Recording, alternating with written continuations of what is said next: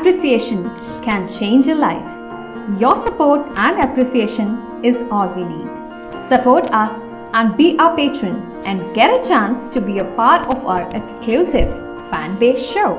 Log on to www.patreon.com slash Boonde Podcast and show your love and support. Link available in the description.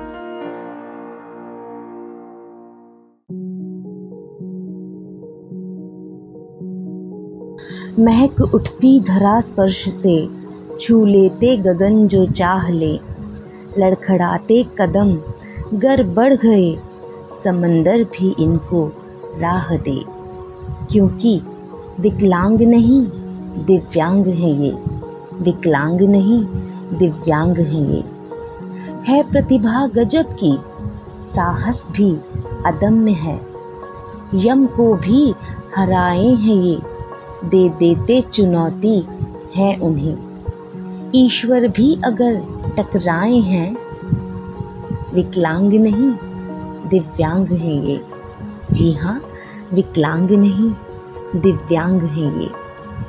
बूंदे की podcast service में मैं हूँ आपके साथ पहचान की श्रृंखला की किताब का एक और पन्ना लेकर, जहाँ हम आज एक ऐसे संजीदा विषय को लेकर आए हैं, जिसे आज कमज़ोरी नहीं, मजबूती के रूप में देखा जाता है। क्योंकि कुछ लोगों ने ये साबित कर दिया है कि फ़िज़िकल डिसेबिलिटी इंसान को काफ़ी मज़बूत बनाती है। कहा भी जाता है कि डिसेबिलिटी तो सिर्फ़ स्टेट ऑफ़ माइंड है। इस वाक्य को कई पॉपुलर इंडियंस ने सही साबित किया है। आज हम बात करेंगे कुछ ऐसे भारतीयों की जिन्होंने हमें सोचने और उन पर गर्व करने पर मजबूर कर दिया है। हम सलाम करते हैं उन भारतीयों को जिन्होंने अपने डिसेबिलिटी को पीछे छोड़कर बनाई है अपनी एक अलग पहचान। शुरुआत करते हैं दोस्तों अरुणिमा सिन्हा से, जिन्होंने अपनी ज़िंदगी में कई मुश्किलों का सामना किया। अरुणिमा को चलती ट्रेन से डाकुओं ने नीचे फेंक दिया था, जिससे उन्हें अपना एक पैर खोना पड़ा था। इसके बावजूद उन्होंने अपने जज्बे में कभी कोई कमी नहीं आने दी। और 21 मई 2013 को दुनिया की सबसे ऊँची चोटी, माउंट एवरेस्ट पर उन्होंने फतेह की थी। माउंट एवरेस्ट पर चढ़ने वाली अरुणिमा पहली विकलांग महिला बनी थी। वो खेलों में उनकी रुचि ही थी कि वो वॉलीबॉल में राष्ट्रीय स्तर की खिलाड़ी भी बनी थी।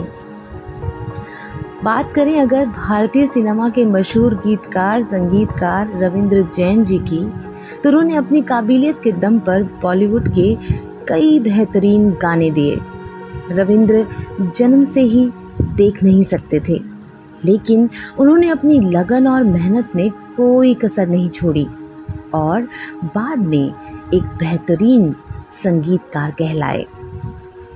एक कदम बढ़ाएँ और गिरीश शर्मा जी की तरफ़ जाएँ तो गिरीश शर्मा बैडमिंटन चैंपियन रह चुके हैं। हालाँकि बचपन में एक ट्रेन एक्सीडेंट में उन्होंने अपनी एक टांग खो दी थी। इसके बावजूद वो कभी पीछे नहीं हटे और बेहतरीन प्लेयर बनकर सामने आए। भारत की तरफ़ से खेलते हुए शेखर नाइक ने T twenty blind cricket world champion का खिताब जीता था। उन्होंने इस टूर्नामेंट में 32 शतक लगाए थे। सोचिए, क्या हम कह सकते हैं कि इनमें कोई कमी है? रामाकृष्णन जी की बात करें अगर हम तो रामाकृष्णन जी कम उम्र में ही पोलियो के शिकार हो गए थे, जिसके चलते उनके दोनों पैर खराब हो गए। शुरुआत में उन्हें कई स्कूलों ने अपाहिज के चलते एडमिशन देने से मना कर दिया था। लेकिन रामाकृष्णन जी ने हार नहीं मानी। अपनी ज़िंदगी को बेहतर ढंग से जिया। उन्होंने 40 साल तक जर्नलिस्ट के तौर पर काम किया। और फ़िलहाल वो S S music television channel के सीईओ हैं। एच. बॉनीफेस प्रभु।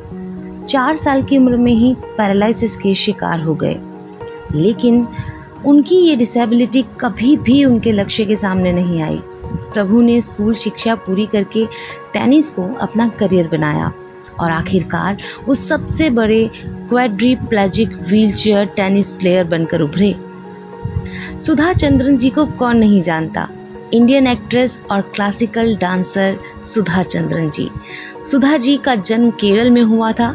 वो जब 16 साल की थी, तब एक दुर्घटना का शिकार हो गई थी। डॉक्टर्स ने पैर का ऑपरेशन किया, लेकिन घाव पूरी तरह से ठीक नहीं हो पाए, जो बाद में इन्फेक्शन का कारण बना और सुधा को अपना एक पैर खोना पड़ा। सुधा जी ने इसे अपनी कमज़ोरी नहीं माना और नकली पैर की बदौलत आज एक बेहतरीन डांसर बनकर वो सबके सामने हैं।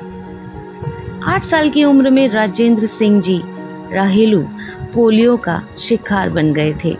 जी हाँ राजेंद्र सिंह राहेलू जी की बात कर रहे हैं हम। वो चल नहीं सकते थे, लेकिन यह कमज़ोरी उनके सपनों को पूरा होने से नहीं रोक पाई।